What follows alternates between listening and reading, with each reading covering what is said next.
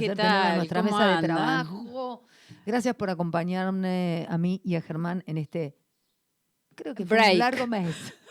en este largo, En este break, en este se político. volverá- se volverá a repetir seguramente. ¿Cómo le va? ¿Cómo anda? Bien, mucho mejor que ustedes, evidentemente. Qué difícil, qué difícil. Qué difícil. Cuando la palabra llega a eso- a esos territorios, qué difícil. Qué difícil, ¿verdad? Por eso acá llevamos la palabra a otros territorios. Gracias a Germán que me puso el tema que le pedí.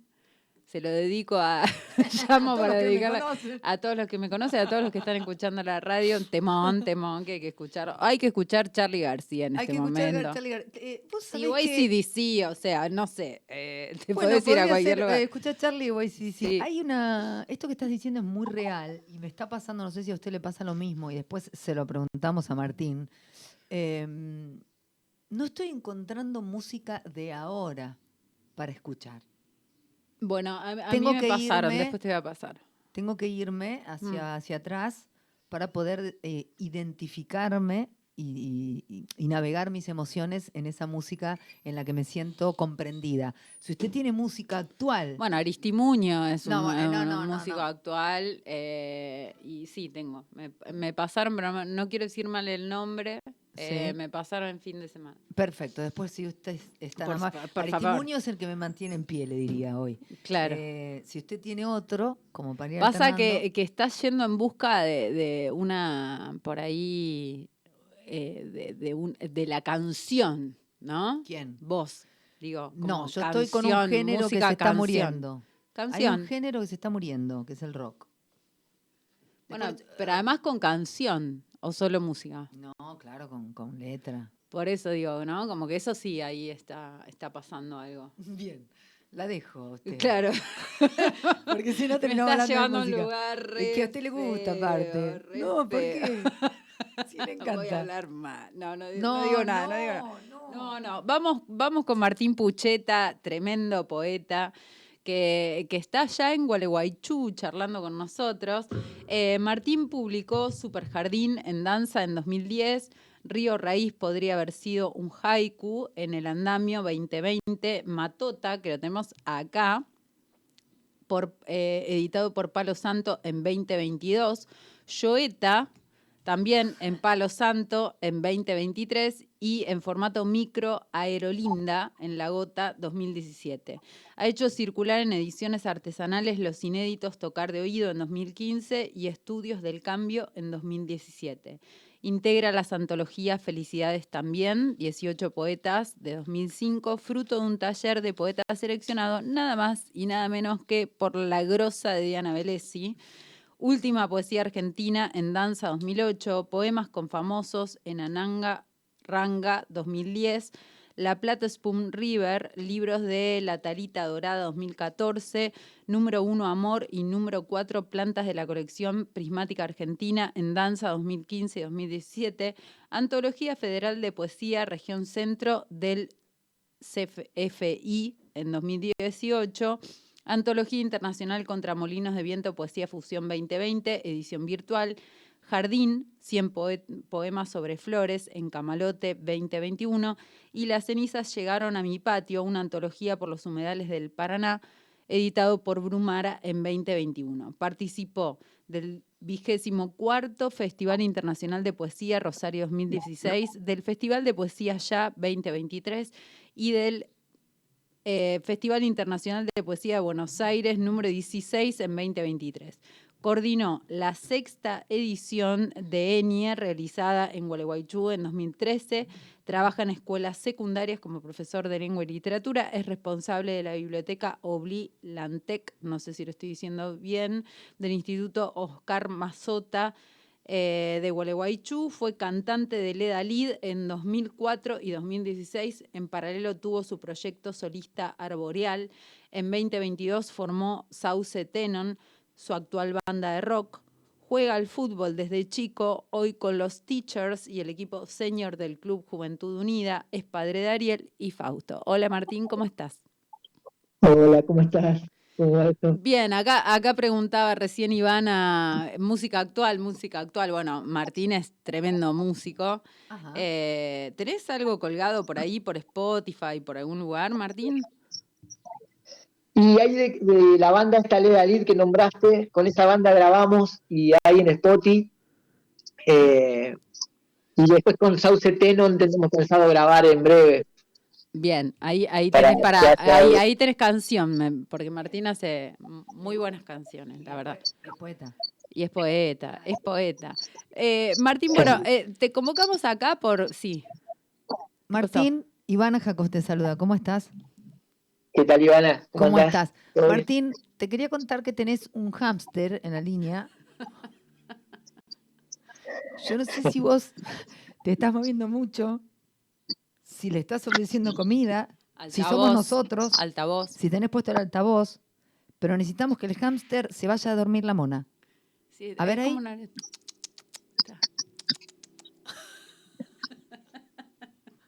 Hola, ¿nos escuchás? Ahí sí, a ver, eh, ¿Querés algo que- que puede ponerlo al oído, a ver. A ver, sí, sacale el... el- o el- A ver ahí, Perfecto, parece Ah. que sí. Ahí sí. Martín, Dale, ahí le saqué el altavoz y puse al oído. Martín, mandaste a dormir al hámster. Y ahora se te escucha muy bien. Felicitaciones. A la ardilla, a la ardilla. Eh, bueno, te decía que acá te convocamos, eh, por- obviamente por tu poesía. Y ah, está bueno empezar a mm, un poco desde, desde el principio para los que no te conocen. ¿Tenés algún poema así como muy Martín Pucheta como para arrancar? Para leer, para compartir. Eh, leer el Mataron a Mirta Legrand, que al final ese me faltó compartírtelo en, allá Dale. en Santa Ana. Dale. Eh, de Super Jardín. Bueno, dice así: Mataron a Mirta Legrand. Mataron a Mirta Legrand. La mataron. Un balazo al corazón en pleno almuerzo, sobre en mano. Toda la familia argentina lo vio. Cayó de boca al plato, con los ojos desiertos y claros. Los ojos de los muertos son siempre cielos desiertos y claros bebieron de la sopa los ojos abiertos, cabellos de ángel es lo último que vieron, lo primero. Mataron en vivo a Mirta Legrand, cayó la sopa con los ojos, mataron de un tiro a Mirta arriba del plato en la hora del puchero y el caviar. Se quedaron helados Nicole y Cubero, solo Alfredo se paró tirando la silla y Nicole se desmayó sobre Cubero. Toda la familia argentina lo gritó. Parecía el grito de un gol desde lejos, el oscuro gol de un dios antidiego. Mataron en directo a Mirta Legrand, balazo y a la sopa, directo al corazón con los ojos, chiquita y la familia. Las cámaras cortaron enseguida y mandaron una tanda, pero quedaron los ojos de Mirta en toda la pantalla un ojo cuadrado con cielo de Mirta, la pantalla.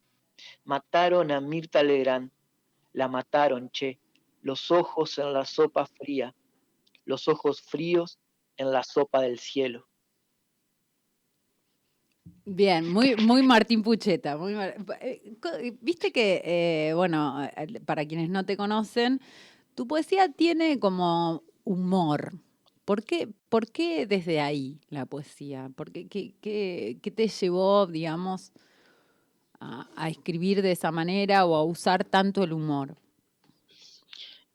Y yo no sé, creo que va con mi manera, mi forma de ser, mi temperamento, no sé, eh, que estoy muy vinculado al chiste, digamos, y a la CH, mira vos justo Juliana Chacón, Claro. Eh, yo soy Pucheta de Gualeguaychú. eh, Yo vivo en 18 Chacabuco. Del 81, esta, esta radio de Chacabuco. O sea, hay como una superpoblación de CH en el castellano que, que me impide escribir en serio, digamos. es como que ese sonido, y, y bueno, desde ahí como que me inspiro bastante, desde ese, desde ese lugar, digamos. Pero esto, esto que Eh, decís de, de- no escribir en serio no es tan así. Y no, es una forma de decir, ¿no? Porque hay, hay poemas tuyos que son, que, que tienen ese humor, pero, pero lo que se dice es muy profundo, es muy, es, es muy serio. Sí, sí, también es cierto que hay otros tonos en otros libros, ¿no? Pero eh, eh, si, por ahí es muy puche, digamos, ¿no? Muy, muy yo, este tono, qué sé yo, o, por lo menos uno puede, o me han dicho, no sé eso, ¿no? Como que ese libro es muy mi manera de, ser con mis amigos, con, pero bueno, lo otro también es parte de, también me pongo serio, digamos, vamos a usarlo entre comillas. Eh, aunque esto también es un juego serio o un humor, si se quiere, en el fondo, ¿no? Como que detrás del humor o, a través del humor uno eh, ¿no? está vinculado a la vida también, digamos, ¿no? Y a lo, que puede tener de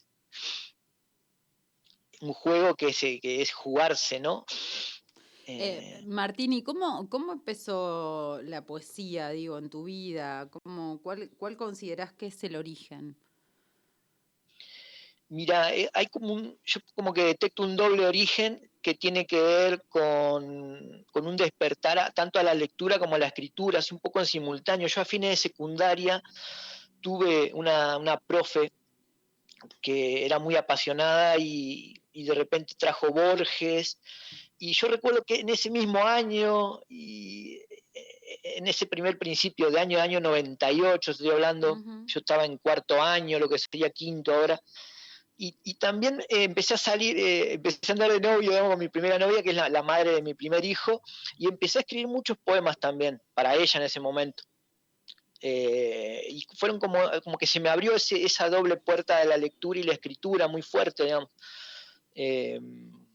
fue como algo en simultáneo así, ¿no? Como la puerta esta de Borges sobre todo, con esta profesora, y viste que Borges también es como un bibliotecario que te va indicando algunas lecturas y, bueno, lo que iba leyendo también que Borges citaba o nombraba, no sé, Joseph Conrad, por decirte. Eh, y, ahí como que ahí se abrió una puerta para siempre también. Eh, eh, ¿Ya venías haciendo música o, la música apareció en tu vida después?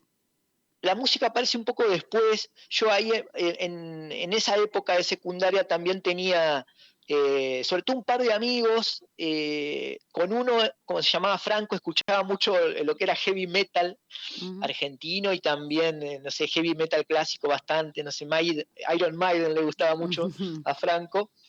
Y de ahí escuché mucho y después tenía otro amigo, Nacho, que es con el, guitarrista de la banda Leda Lid, que después formamos, con él escuché mucho punk y, y el grunge, que fue una, una, música muy importante para mí. Yo de repente descubrí Soundgarden y a Cornell y fue como también un viaje de ida, digamos, el Grange.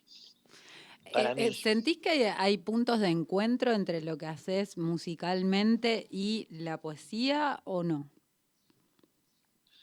Sí, a veces eh, hay, hay, como un, un, imaginario común entre algunas canciones.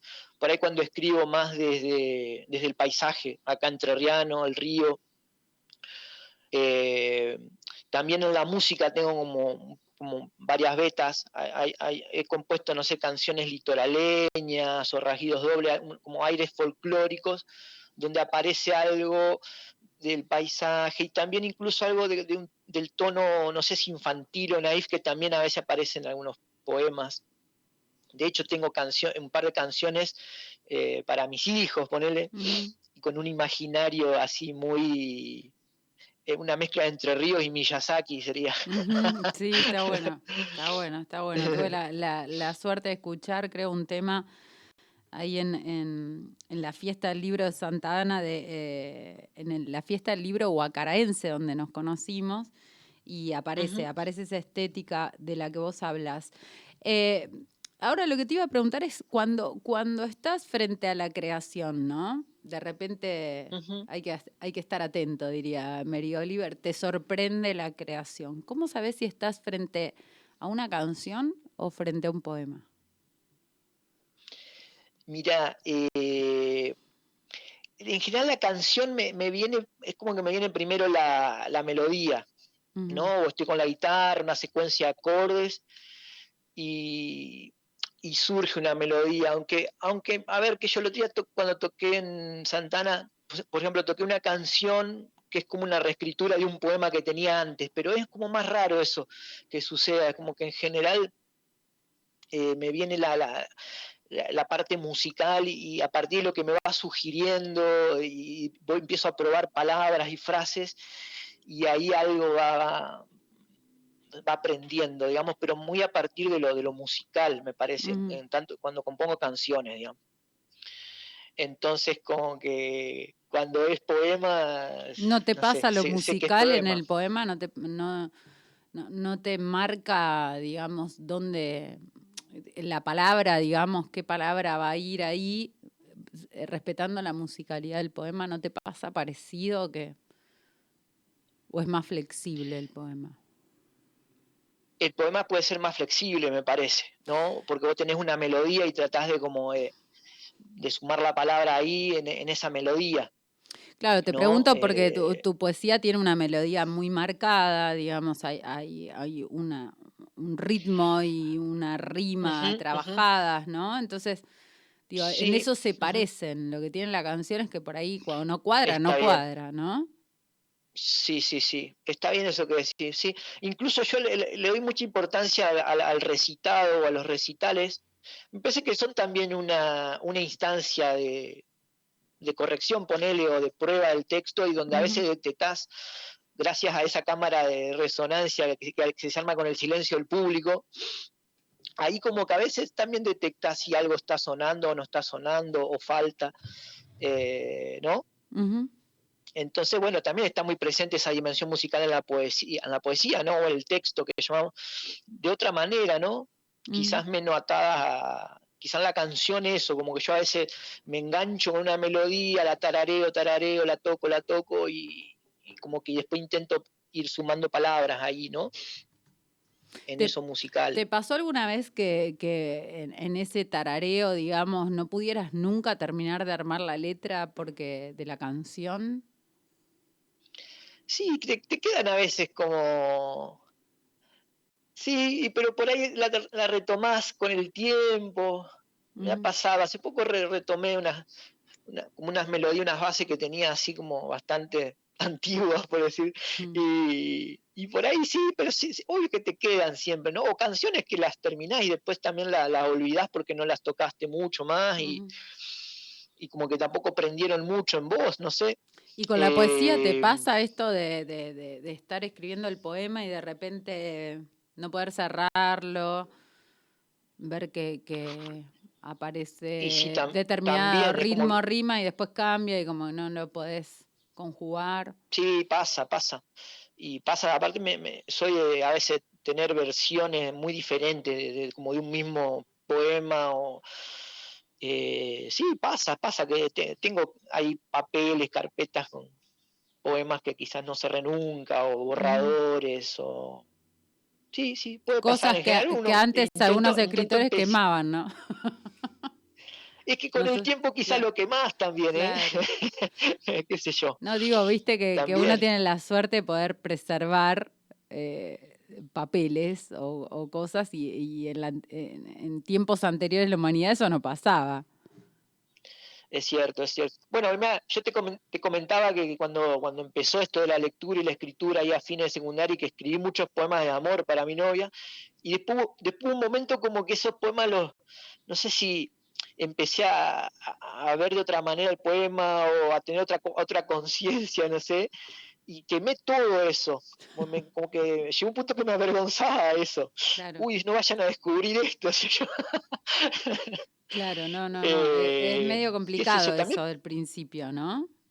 sí, sí. del origen. Pero bueno, fue, pero fue necesario a la vez, ¿no? Que eso haya sido así pero es cierto que uno photoshopea a veces su, historia.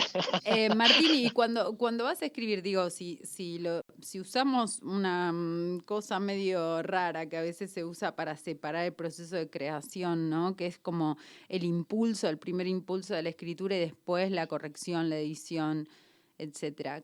¿Cómo se dan en vos esas situaciones? Digo, ¿sos una persona que todos los días se sienta a escribir o que, o que a, quien el poema le sucede en determinadas situaciones, no, no a diario? Mira, me, sucede, es raro porque me sucede y, no pasa mucho tiempo, pero, pero no sé, no sé si mañana voy a escribir, no tengo eso que me siento, tal, a veces me, como que he dicho, ¿por qué no puedo escribir algo más así de sentarse, de planear? y todavía no, no me sale de esa forma, me sale más el poema que viene, sucede, después sí lo trabajo mucho, después cuando armas el libro también ahí, eh, como que puede, puede ser que te reinspires incluso o, como que surja algún otro texto más en función del libro, pero a veces me, hasta me he autorreprochado un poco, ¿no? soy de escribir poemas que esos que, que vienen así de no sé dónde, y bueno. Y, hay que bancarse el tiempo de espera, ¿no? Entre un poema y el otro. Sí, sí, qué sé yo, igual como que la lectura ocupa ese lugar, no sé.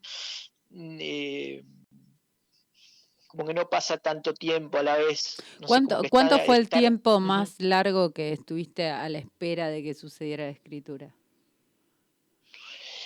Uy, no, no sé si tuve tiempos largos, o sea, soy de largar mucho, no sé, o creo que de última me la rebusco para hacer surgir algo, no sé cómo decir. Nunca, nunca tuve como eso de, uy, hace dos años no escribo nada, no, no recuerdo. Sé que a ver, después cuando va pasando el tiempo y vos decís, bueno, a ver, en tal año me quedó, no sé, capaz uno o dos poemas, pero por ahí escribí bastante igualmente. Claro, en el descarte. Eh, sí, pero digamos, es como que me, sale bastante, dentro de todo bastante seguido, digamos. No sé. Vos decías hoy, me eh, las rebusco, me las rebusco para que, para poder escribir algo. ¿Cómo sería rebuscárselas? ¿Qué sería ese rebuscárselas? Viste que, no sé, es como que estás atento. Hmm, ¿Cómo explicar eso? Eh? bueno, pero acá hay mucha gente que escribe, que después, eh, que, está escuchando, ¿no? Esta charla que estamos teniendo y, a veces eh, muchos comparten esto de me, lo rebusco, a ver cómo, y cómo hace el otro, y, bueno, a ver qué puedo tomar de eso. Yo creo que me, una clave es esto de, estar leyendo, de estar las palabras, estar leyendo poesía. Eh, no sé, pero también de repente estoy leyendo algún artículo de biología. No sé, tengo un poema sobre el grillo y, a mí, y una vez leyendo que el grillo tuvo una modificación en su evolución y las alas que usaba para volar después no, no, las usaba para volar, entonces como no volaba la usó para cantar y entonces así atraía la hembra, entonces a mí para mí había un poema ahí, luego quizá como abrevar en, en otras en, en, otras disciplinas o de la historia, de la biología, pues eso me parece que me, me, me es, es, como que germinante o eso, tener como otros, otros campos de, interés, no sé, hasta la matemática. ¿no? Sería una cosa ¿Eh? Eh, Sería como ir a indagar otros, otros espacios. Sí, sí. Y después, qué sé yo, yo creo que también acá, acá en Guale, eh, el hecho de estar con, con amigos y colegas que estamos en lo mismo y que cada tanto juntémonos a leer y cada tanto juntémonos a... Y eso, eso también es muy, como que estimula, como que te deja, viste, maquinando que si estás solito, encerrado, viste, o por lo menos a mí me, funciona ese de salir, de... Sí, uno eh, se enriquece, eh, ¿no? Escuchando a otros, leyendo a otros. Hay algo, algo ahí de lo creativo que se enciende también.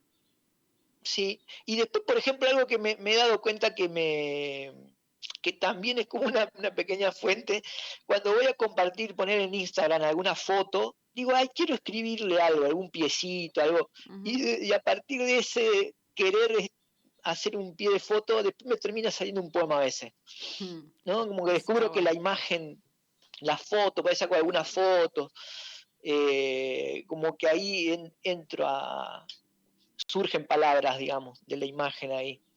Eh, Martín, el último poemario publicado tuyo fue Joeta en 2023. Si tuvieras que, si tuvieras que reconocer en Joeta em, algo que surgió en aquella primer poesía, en esos poemas de amor que finalmente decidiste quemar, eh, y que atravesaron toda tu poesía. ¿Qué, qué reconoces? Bueno, reconozco que no puedo dejar de escribir poemas de amor, por ejemplo. eso también. Eso, eso ya es un, seminario en Harvard. ¿Cómo, ¿Cómo, dejar de escribir sobre el amor? no, no, habría por qué dejar, ¿no? Pero me digo, vivo escribiendo poemas de amor, que sé que es un tema. Eh, hasta creo que mi acercamiento al psicoanálisis puede ser que venga desde ahí, que una de mis mm. lecturas así de hace unos años.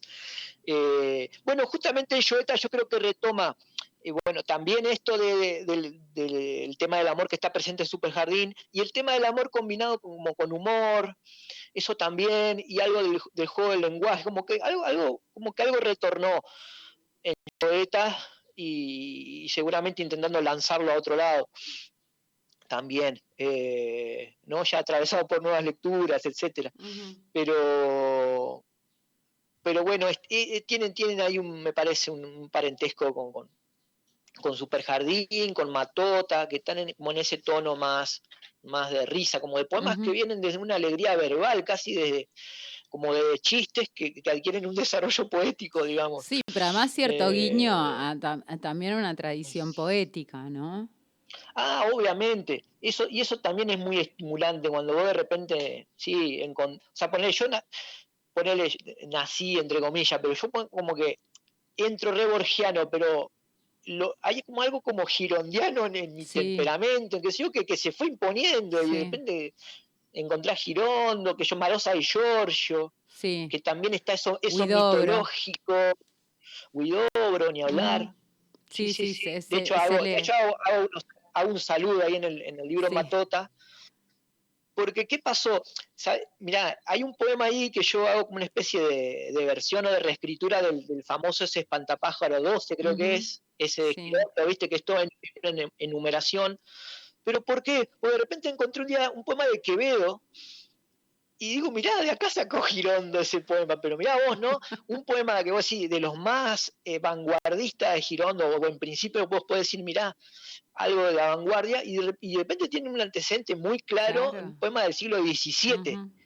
Y cuando empezás a ir atrás y te encontrás con, eso, y me parece que eso te, te, a mí me sirve como un estímulo, digamos, encontrar esos como linajes o, por decir una manera, ¿no? Algo de dónde heredar también, o recibir ciertos legados, y bueno, a ver dónde uno lo puede llevar eh, también, ¿no?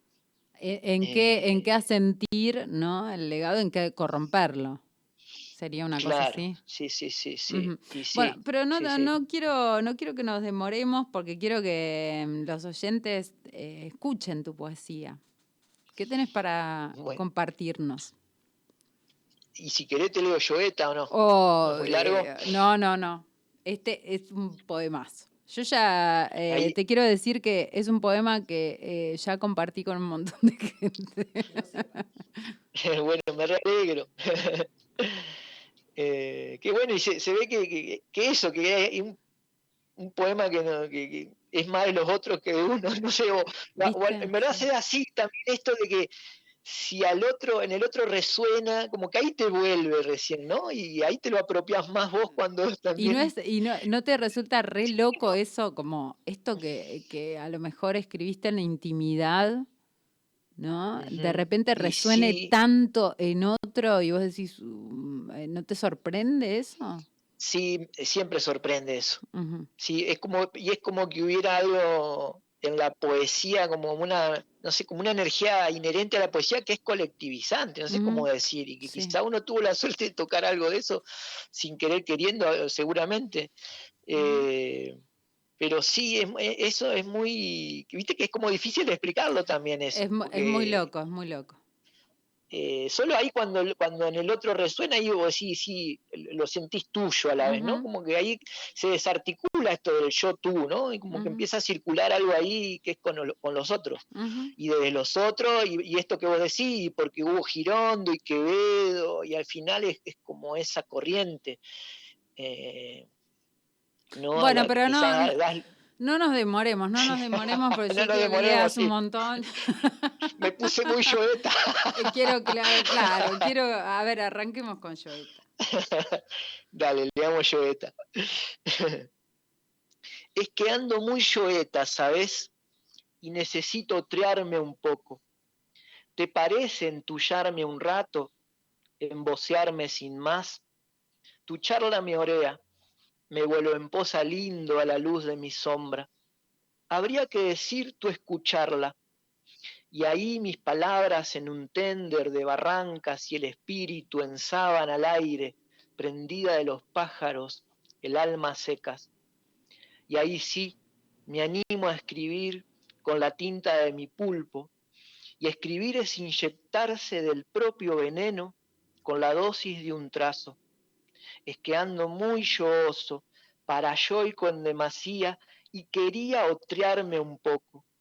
Demasiado enjoado, demasiado ampulloso, anquillosado, demasiado inmiscuido en mis cuitas, al punto que me ahogo en el vaso del mí y una gota me rebalsa, esa que no cae nunca, maldito, yo ido en demasía, pero si vos me entullás, si me das con entusiasmo, me corta, viste, me circuita, y no es que santo remedio y ya está, pero tu té enclítico afloja el yo encarnado en el verbo, esa carga, esa cruz.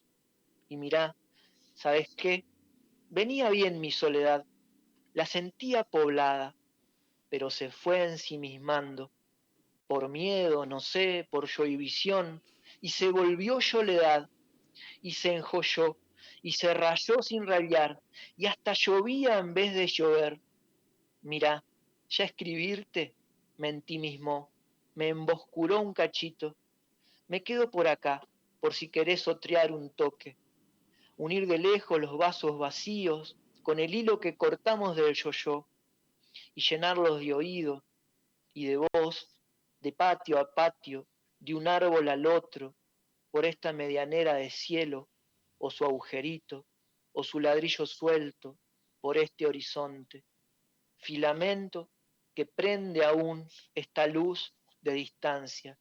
Estamos en contacto, tuyo quien escribe. Tremendo, tremendo, tremendo, tremendo, tremendo. A mí me vuelve loca la, la los regionalismos, ¿viste? Eh, bueno, acá todos los oyentes saben, mi padre era entrerriano, y hay, muchas cosas en tus poemas que tienen palabras que, resuenan mucho dentro de, de, las palabras que usan en, en, ese territorio, digamos. Por ejemplo, hay un poema que habla de apropinguarse, ¿no? es como en, La Pampa esa palabra no se usa, pero, es hermosa. impresionante esa palabra. Sí. Eh, bueno, otro, otro, queremos otro. A ver, ¿qué puedo leer? Eh,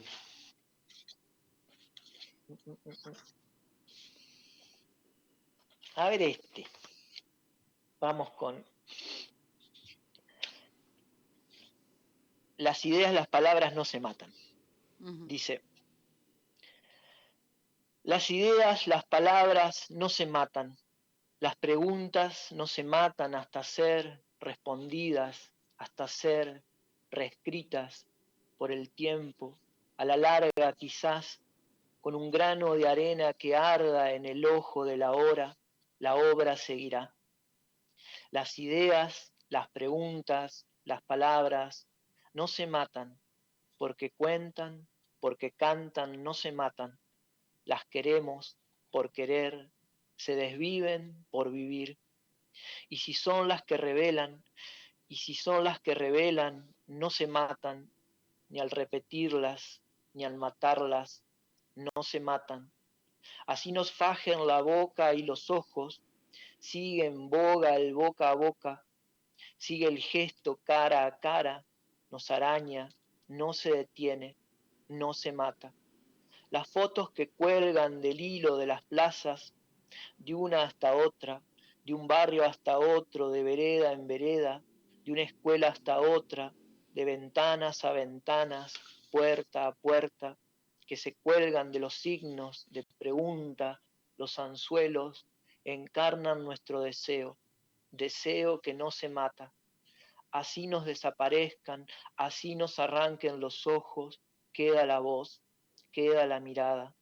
tatuando el aire de la historia que viene y que va, queda un fondo a desmiedo en carne viva, queda en la memoria, en el cálculo integral de lo que sea vaya a ser este país de lo sido y lo no sido, en la tierra de nuestra hijez, en los pliegues y enramadas de toda justicia, queda, prerroga, resiste, esperanza, con todas las pieles del quizás y el después, sobre el centro vacío que un rayo de vida corazona, queda la voz, queda la mirada, quedan las ideas, las preguntas, las palabras que no matan aunque maten, y que antes y ahora y después dieron y dan y darán en el blanco de los días y las noches, para que el día y la noche nos enhebren en la aguja del amor más ancho por tejer o por surcir. Las ideas, las preguntas, las palabras no se matan, no se matan, no se matan. ¡Guau! ¡Qué necesario este poema! Se podría usar de spot. de spot publicitario en este momento. Gracias, gracias por ese poema. Gracias a usted. ¿Dónde se consiguen tus libros, Martín? Por, por si alguien quiere por ahí. Y hay, por ahí hay que, no sé, por ejemplo, el Super Jardín está por editorial en danza, entonces las librerías donde esté en danza. O por, Instagram. o escribiéndola, sí, también está en Instagram, y escribiendo la editorial seguramente lo envían. Yo, es un libro del 2010, no, no tengo más de ese, por ejemplo, como para mandártelo con un loro mensajero. No, no, pero digo a los oyentes porque siempre les decimos dónde pueden conseguir los libros de, quienes pasan por acá.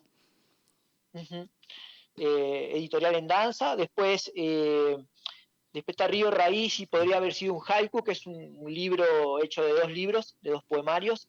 Ese está por El Andamio, que es una editorial de San Juan, eh, a cargo de Damián López. También, tiene Instagram se puede pedir también y lo, te lo envía. Eh, y también tiene Instagram Palo Santo, claro. donde está Joeta, Matota, que ahí también pueden escribir. Eh, y eso. Y bueno, después también hay un par de libritos míos en La Gota. Hay una versión, una edición del Matota del 2010 y, y Aerolinda. Son unas microediciones que hace La Gota de Santa Fe, una editorial a cargo de Gonzalo Heller que hace así libros hermosos y microediciones muy lindas. Bueno, también él, que él está en Santa Fe. Y bueno, también se le puede escribir, también está él con la gota en Instagram. Así que un poco por ahí pueden. Bien, bien. Eh, ya, ya lo escucharon, hay, que ir rastreando. La, la, poesía es así, hay que ir rastreándola porque no, no, no, no es que uno va al Ateneo y consigue, no, no, Todo lo que uno quiere. Ni a Cúspide menos. Este, hay, que, hay que ir a buscarla. Eh, Martín, ¿tenés proyecto nuevo de algún poemario que esté por salir o algo de eso? Y no, mira, a Joeta lo armé para ir, casi que lo, lo, apuré para ir ahora a Corrientes, así que voy a estar con ese girando. Bien, o sea que Joeta es, eh, de Editorial Palo Santo, es el, más novedoso. Eh, pero si queremos seguir escuchándote, nos quedan unos minutos, ¿tenés para compartirnos? Así de esos, de esos como del último, así que son todos suavecitos. A ver, el último, sí tengo acá, uno llama Muda, que le puse ahí jugando también con muda en el sentido de mudanza también, ¿no? Eh, y dice así, este, este está en también. Y también es un, un poemita más, más reciente. Me pasa al conversar con quien sea y donde fuere, descubro las palabras que digo no dejan de pensar en vos, de atender con su silencio hacia la luz un tácito campito de girasoles. Se salen de la vaina a veces por decir de vos, por cantar de ti, de tan tú. Fíjate la palabra tierra, por ejemplo, pobrecita, ahí la tenés. Anda loca de tus ojos y trae a colación la noche y las estrellas. A pleno mediodía en la cola del banco y visten la palabra aire que ya tiende a brisa esa suave inclinación hacia tu pelo. Y así tiritan todas y no tienen más sentido que el plural de sentirte, de inventar por lo bajo un mundo constante. No es loco pensar que se muden a un poema de forma definitiva. Tremendo, tremendo, tremendo, tremendo.